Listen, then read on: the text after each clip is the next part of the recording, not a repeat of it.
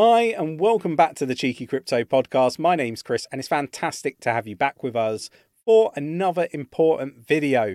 Uh, and a, video that I guess you know uh, has an, an element of things that are really, really important to get covered in this space. I really do feel that you know there's some really interesting stuff that's happening in the space at the moment. This is uh, the second time I've recorded this video. The first time I recorded it, the entire thing in one cut, muted like an absolute tool. So if you enjoy me making mistakes, uh, hit that like button. If you enjoy actually being kept up to date with everything that's happening in the crypto space, you know, subscribe, tap that bell, select all the notifications so you never miss a video completely off uh, my uh, game today.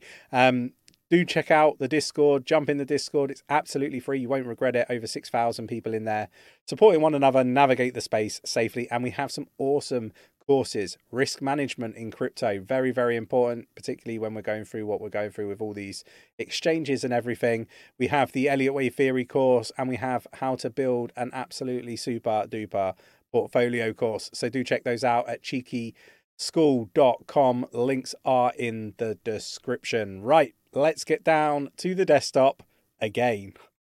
Okay, so um, we're going to start here. The SEC fires warning shots at Binance and opposes the Voyager deal. Now, uh, it's just my opinion, but I kind of feel like uh, the SEC is as corrupt as uh, many other, um, I guess, companies or uh, regulators in the space at the moment because ultimately, what everybody seems to let fly is uh, the SEC. You know, a lot of this stuff has happened under their radar, right, under their their watch, and um, you know, they haven't really done anything to protect retail investors, in my opinion. I really like to have like Gary Gensler or somebody detail what it is the SEC have actually done, or what is it that they have actually achieved you know, over the last 12 months when it comes to protecting retail investors and making it a fair, you know, playing ground. And uh, at the moment, all I see is uh, money grab after money grab. You know, BlockFi is a fantastic uh, way to to view that in the respect that you know they're going to get paid out before retail um, you know, from a, an enforcement um, fine that they fined BlockFi. Uh, now BlockFi is no more. They're still going to get their money ahead of retail investors. Doesn't seem aligned to your mission statement, the SEC.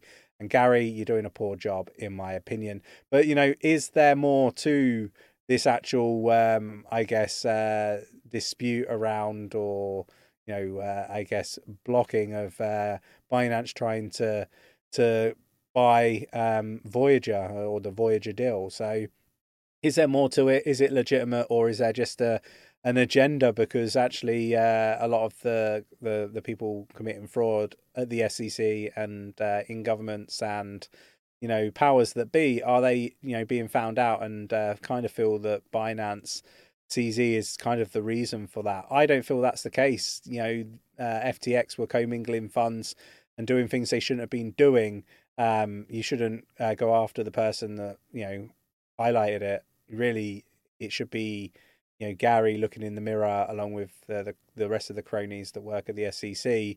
And it's not all of them. You know, there's going to be good pockets of uh, of good people that work there that you know are legitimately trying to to clean up the the space and and do the right things.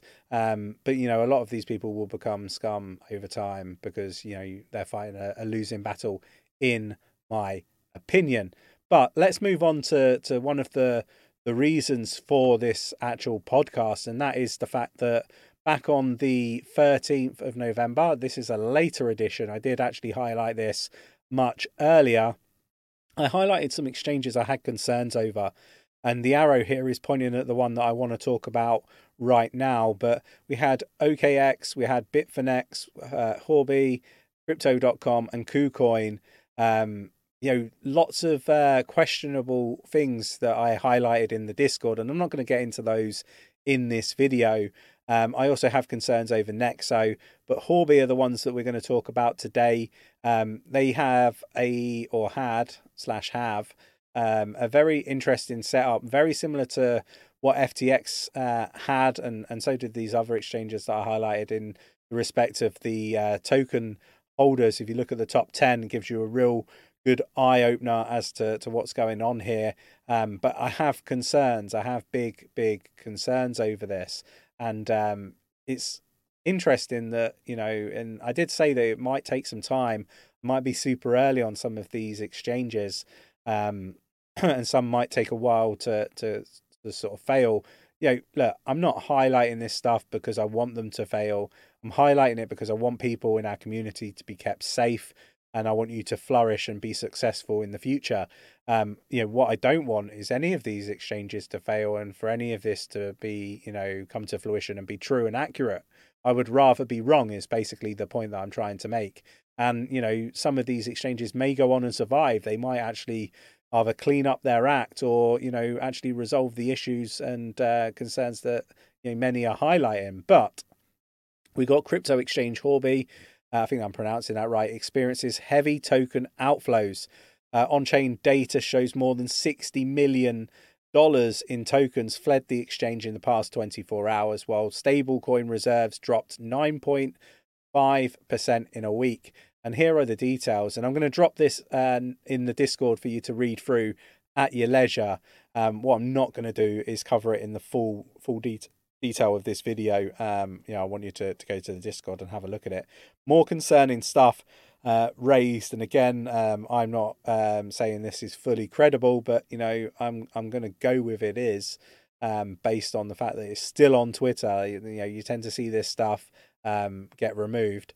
Um, breaking um, Huobi shuts down internal employee communication groups and feedback channels. What's going on is the question.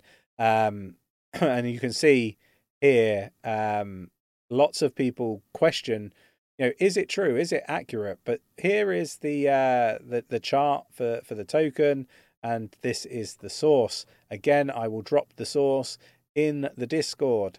Now what i would say is they're not the only uh, company having uh, issues. Silvergate one that i mentioned yesterday they've been forced to cover 8 billion dollars worth of crypto related withdrawals. Uh, again it's not looking good. And I mentioned previously, uh, one thing I would say is we've been like bang on with a, a lot of this stuff and, you know, telling you early doors, right, about some of the stuff that's happening. Um, it's going to be not just crypto related companies that are impacted. It's going to be companies, non crypto companies with exposure to crypto that are also going to be uh, implicated in a lot of this stuff just for, for clarity and awareness. Uh, wash trading will cause next crypto implosion. Mark Cuban.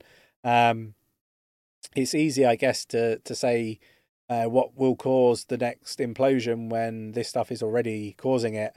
Um, but yeah, look, uh, this is part of the the issue. There's a lot of fake volume, and uh, you know companies are getting found out for it. But this isn't a crypto issue. This is a people issue. This is uh, an issue that is found in many different sectors, not just crypto. I really do want to share that. The, the narrative is, you know, crypto is bad. And that is not really, you know, true and accurate information. What I would say is people are bad uh, not the technology. Just go have a look at Wells Fargo and look at their $3.7 billion worth of fines that they've recently had. That, you know, is barely being spoken about in the media. Um, they are regulated, a regulated fiat bank, but they have the same similar issues of mismanaging customer funds. Moving on to something a little bit more positive, and we're going to end on a real positive, but we'll start here. French central bank governor pushes for crypto licensing ahead of EU laws. The Bank of France head said that turmoil, uh, turmoil, turmoil, turmoil, I can't talk today, turmoil, there we go, in the crypto market proves the need to move to mandatory licensing scheme for crypto firms as soon as possible. I completely align. Let's get the regulation in. Let's bring in the big, big money.